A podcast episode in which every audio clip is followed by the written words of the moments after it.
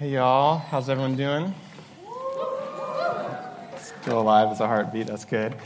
Uh, hey, my name's Cameron. I'm one of the pastors here, campus pastors that gets to serve you all here at CCF, if you haven't met.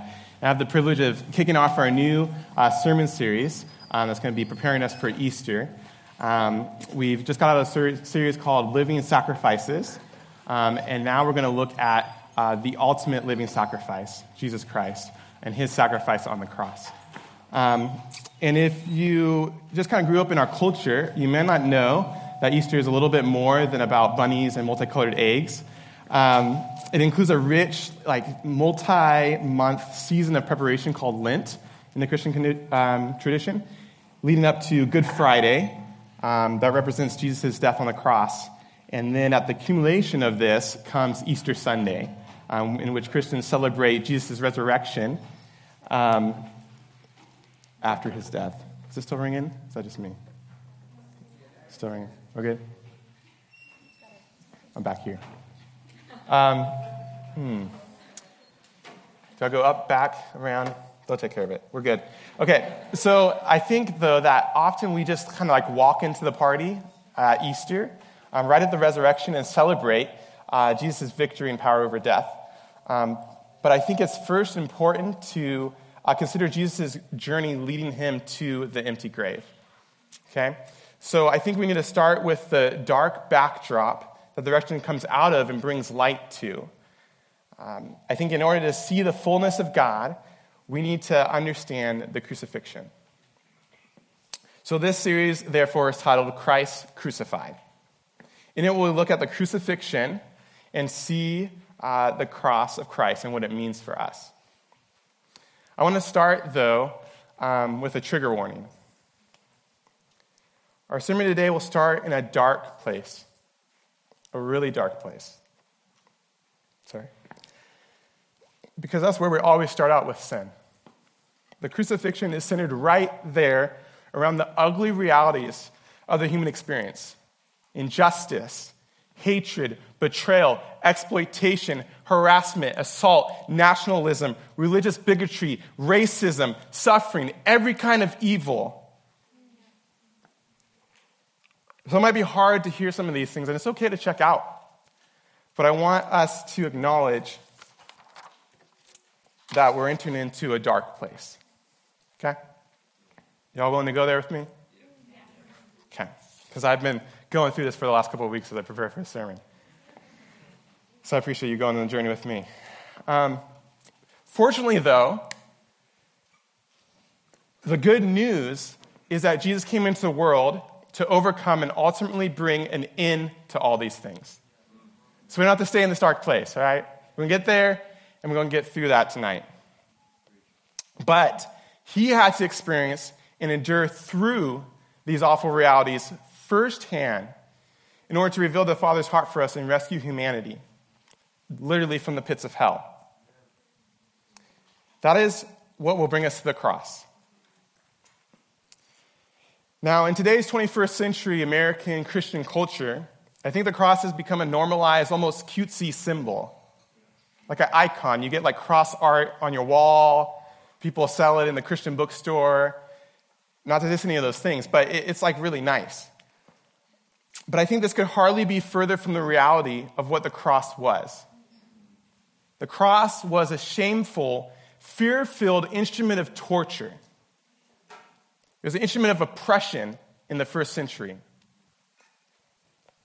So I want us to look instead at the crucifix, which is the cross with Jesus on it. I hope in doing so we'll realize the significance of this horrific tool that God used to bring us deliverance. So there's the crucifix. Right there, Jesus hanging on the cross. That's the image I want us to imagine right now. Least we normalize and sanitize the cross of Christ. Now, when I thought about the crucifix in preparation for my sermon the last couple weeks, to my surprise, another image flooded into my mind. Images and realities burned into my memory almost nine years ago when I first came to Western and I did a project for my African Amer- uh, American Studies 204 class called the African American Experience. The project was titled Why I Got Lynched. Now, you might be able to imagine how, as an African American man, this project was a little bit tra- traumatizing. traumatizing sorry.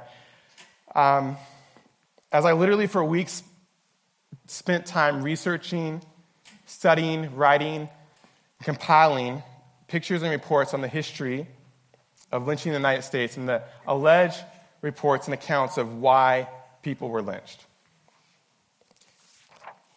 I wrote a paper. You can ask me for it if you want. I won't go into the details of the hundreds of different cases and how horrific they were. But what I realized was that some of the most unimaginably, awfully horrific, pointless, baseless, baseless acts of violence in this country were committed by mobs against innocent people.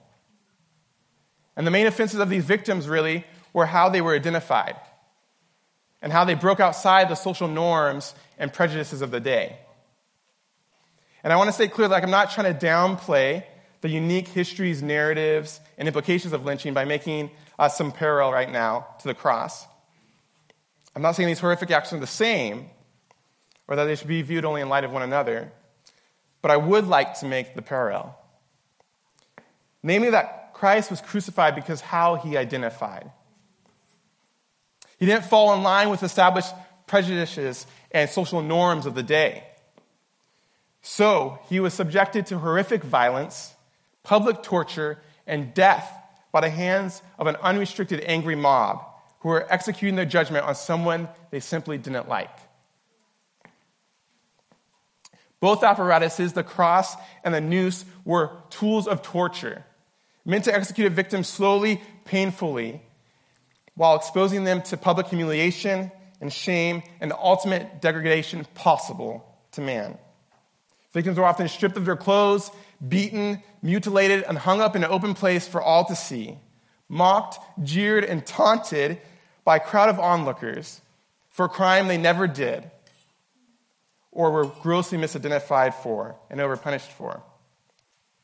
So I want, uh, I want to contextualize this a little bit because I don't think it's a stretch um, to think of Jesus' first century crucifixion and put it into 20th century form by imagining him being lynch mobbed. Mob lynch, sorry. Because I want, I want the same senses, the same feelings of indignation, the same sense of revulsion, disgust, agony, cries of injustice, indignation, feelings of how could this be apply? Because that's what it applied in the first century to those that were watching, that those that cared, that those who knew who Jesus was. So if it helps you to get into the story of the crucifixion, I want you to think of it this way Jesus was lynched on a tree.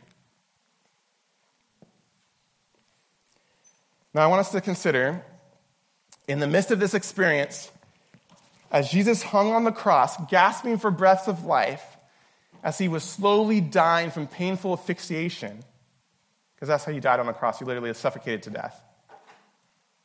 He said, Father, forgive them, for they know not what they do surrounded by a mob that is literally jeering and mocking him in the moment, soldiers guarding him and executing him, criminals questioning him, he says, Father, forgive them. They know not what they do. Seriously? Jesus, what you're going to say with some of your last words? Forgive. So that's what I want us to focus on tonight forgiveness. The scandalous, remarkable, undeserved forgiveness that Jesus offers us and demonstrated on the cross. I want us to understand forgiveness and how Jesus can offer it. I want us to understand how the statement on the cross is not at all a trite or simple or casual saying.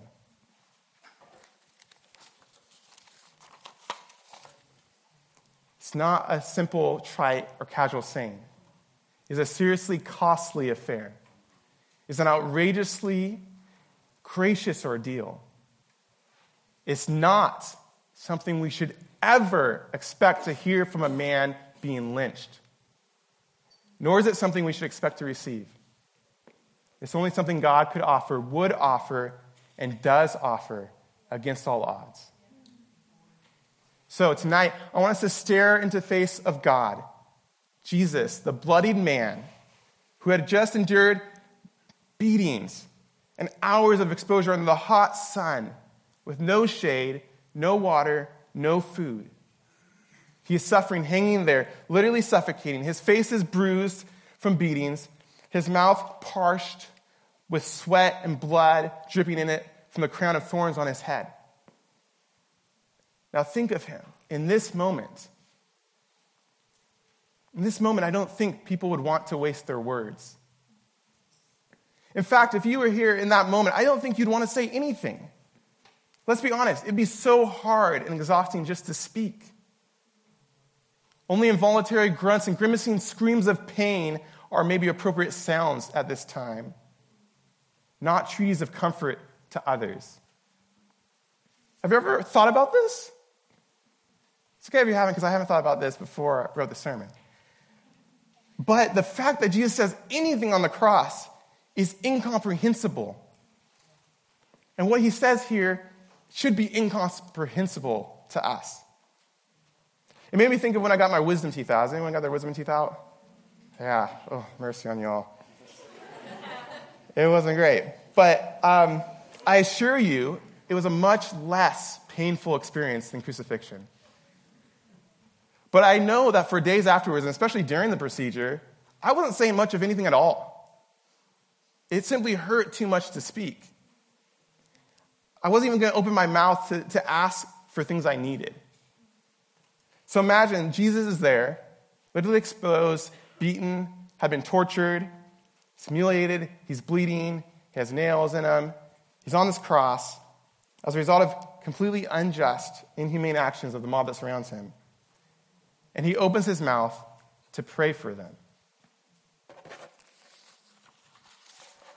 With some of his last limited, laborious breaths, while his body is aching in pain, he opens his mouth and prays. And not a prayer of vindication and wrath, mind you. Not that the Father would crush these people or bring in legions of angels to annihilate humanity for their gross offense against God. No.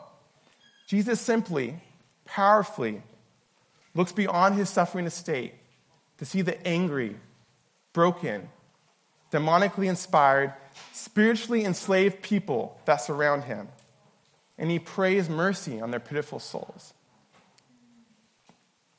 Tonight, I want us to sit in awe, to wonder, to appreciate what this means for us. I want us to understand how significant the cross is for forgiveness, for the forgiveness of our sins.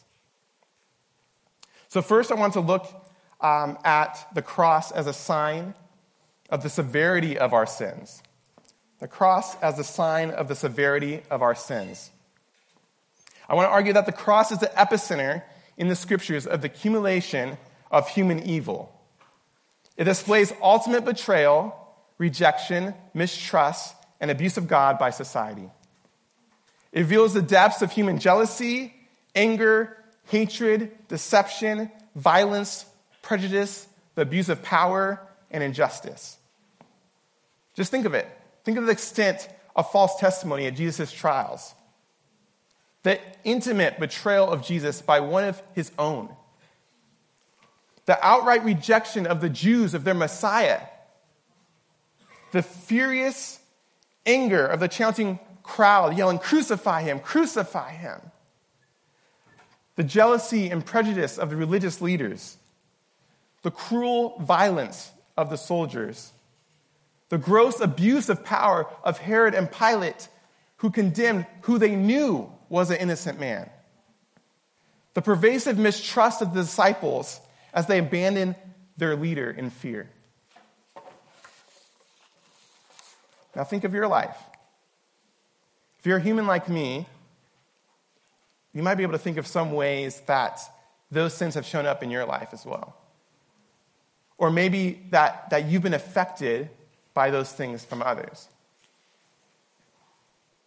So at the cross, we see the accumulation of sin and its exposition.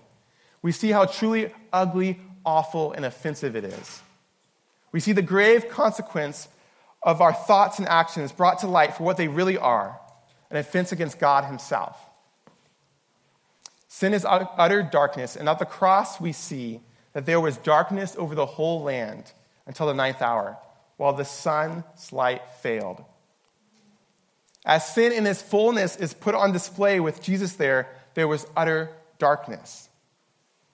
That's what it's like in sin, isn't it? It's dark. Secondly, I want us to think of the cross as a sign that God is willing to forgive us, even at our worst. I want us to think the cross is a sign that God is willing to forgive us, even at our worst.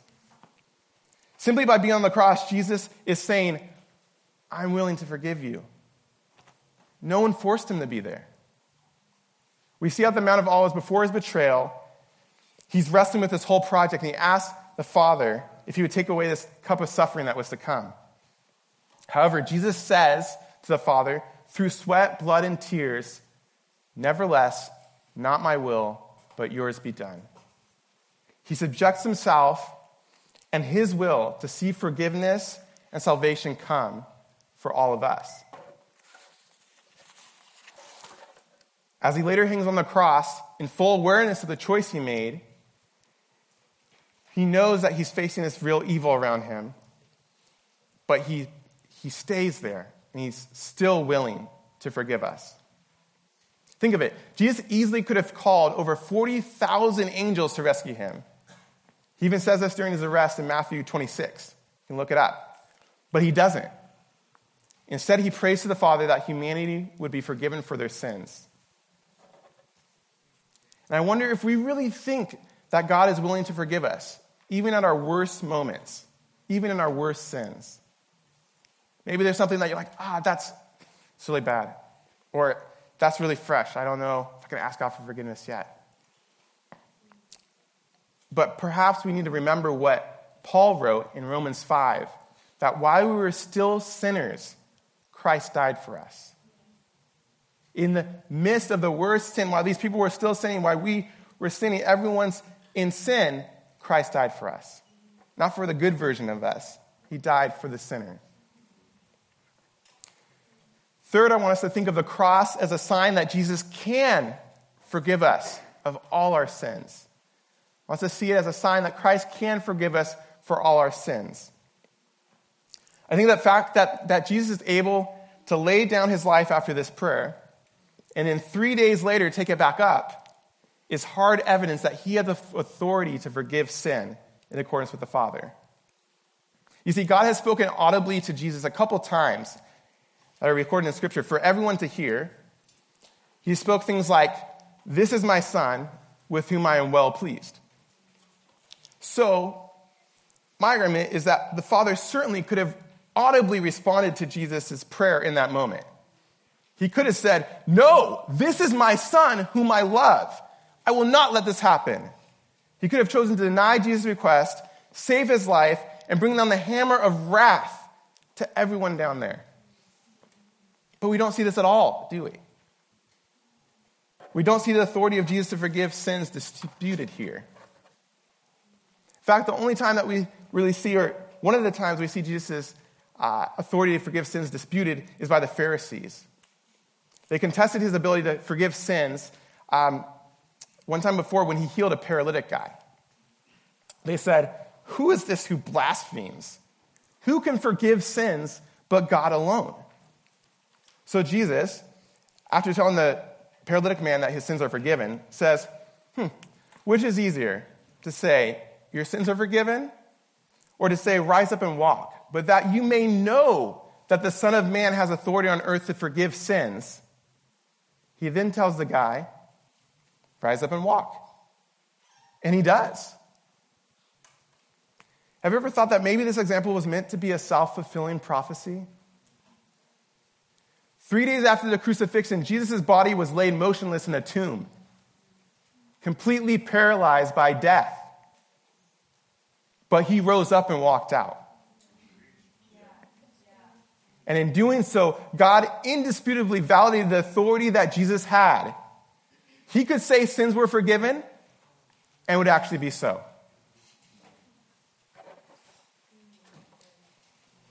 You can give an amen. It's okay. I come from like a Historically black church. People were talking in the service. It's all right. Okay. You ready to go on? Okay. Like the response. There we go. So next I want to assert that the cross is a sign that justice is pending and will be served. Cross is a sign that justice is pending and it will be served. What do I mean here? I mean that Jesus says something interesting in Luke 23 before his crucifixion that I think we like to overlook. Cassie read the whole account, so you have the context. And I think this is packed with multiple levels, okay? But I'd like to just explore one, one angle of this. As Jesus is heading uh, to the crucifixion site, a great crowd is, is looking on. And there's women in the crowd that are, that are mourning for him. It's actually women and men that are mourning, but just the women are addressed for some reason. And so he says to them this He says, Daughters of Jerusalem, do not weep for me. Weep for yourselves and for your children. For behold, the days are coming when they will say, Blessed are the barren, and the wombs that never bore, and the breasts that never nursed. I know this seems like way out in left field, okay? And it's almost comical, except it's actually really insightful and sobering. So stay with me for a moment. I'll explain. You see, as the crowds look at Jesus being led to be tortured and killed on a hill, they have pity on him and they think, oh man, he's getting the worst. And they just stand comfortably and safely by. However, what Jesus is saying is that they aren't safe. In the nearest context, he's actually warning them that the temple will be toppled and Jerusalem will be destroyed in just a couple decades, AD 70. And that's because of Israel's rebellion against God. History attests that that happened. But really, in essence, though, he's speaking at a much broader spiritual context. He's saying that justice will be served. For those who don't turn to him and acknowledge his sacrifice for them, they will have to reckon with far worse than they see now. However, those who do turn to him will see justice served another way on the crucified Christ. Now, this is meant to be a sobering reality, but also a relieving one. Justice for sins will be executed. When you look at the world and you see awful things and grievous sins happen, justice will be executed. That's good news. And we can praise God that we have Christ who has taken all this sin on the cross. So, fortunately, for those of us who will let Him, Jesus will stand in our place for us. He will be the one receiving justice.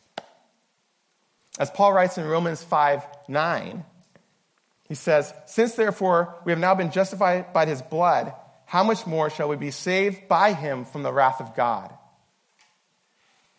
I wonder if we acknowledge how justice will be served one way or another. It'll be served on Christ, on the cross for us, or will be served against us by Christ one day if we reject him. I want to wrap up by saying that the cross is a sign that we can always turn to God. The cross is a sign that we can always turn to God. Praise the Lord. Yes. The beauty of forgiveness that Jesus offers is that it's for every type of person, available at any moment, without any prerequisites or conditions, except that we would acknowledge Jesus and turn to him as our only hope for mercy and life. We see this on the cross as well. It's right there, it's all in the story. Matthew tells us a little bit of a different account than what we read in Luke. And he says that there were two criminals who were crucified alongside Jesus. That's the same in Luke. But he says the different part is that they both reveled Jesus. They both mocked him, just like the crowds around him. They taunted him and questioned why he couldn't save himself. Okay? Yet, late in the game, after taunting Jesus for a while, one finally comes to his senses. One of the criminals there realizes who Jesus is. He changes his heart posture and his attitude. We see this in how he rebukes the other criminal who's still at this time like throwing insults and questioning Jesus. He says, Do you not fear God? Since you are in the same instance of condemnation, and we indeed justly for we are receiving our due reward for our deeds. But this man, he has done nothing wrong. After this confession, this sinner, in faith, asks Jesus to have mercy on him and asks if he can be with him. It's pretty bold. He says, Jesus, remember me when you come into your kingdom. Please, Jesus, remember me when you come into your kingdom. Now, how Jesus responds should be truly astonishing.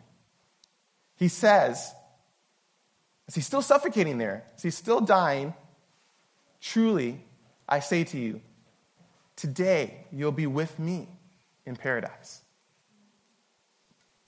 What a striking example of Jesus' willingness to forgive, even those who were against him just minutes before. We see here that Jesus forgives even those whose lives have been characterized by real evil. I mean, let's be honest, this guy wasn't like Jesus on the cross.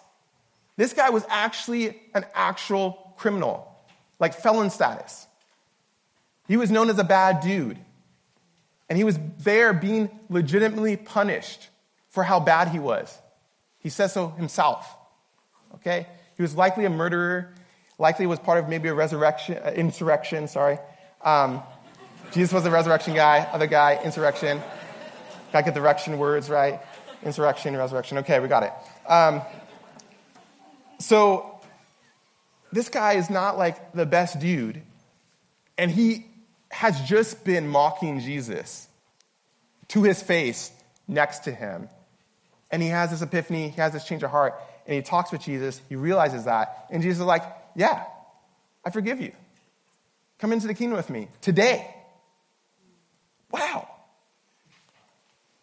Without any chances to make it up, without any chances to make things right, without any good Sunday school attendance, nothing. This guy is completely forgiven and begins to experience a changed life forever in peace with God. Ooh, that's good. That's right. You can get an amen there. Thank you, Sam. Um, and that's true for all of us. All we need to do is come face to face with Jesus on the cross. To make a simple acknowledgement of who Jesus is, a confession of our wrongdoing, and humbly request Jesus' mercy and undeserved favor. That's all this guy did. And Jesus was so ready to forgive him. It's like he was waiting for it. It's like he's like, it's hard to breathe. I'm kind of dying right now. My body's in pain. I've been tortured. But I'm going to hang on a little longer because maybe this guy will still turn to me. Maybe this guy will still repent. And he does, and he takes him home. He takes him to the Father. It's absolutely amazing. It's almost unbelievable, but it's so true. And just as true as it was for him then, it's true for you and it's true for me now. So I want to conclude by saying forgiveness is available for all of us, always, with no special circumstances, as conditions or circumstances, except that we come face to face with Jesus on the cross. Then we get to see him for who he is. We get to turn to him. We get to accept his mercy. He has already prayed for us.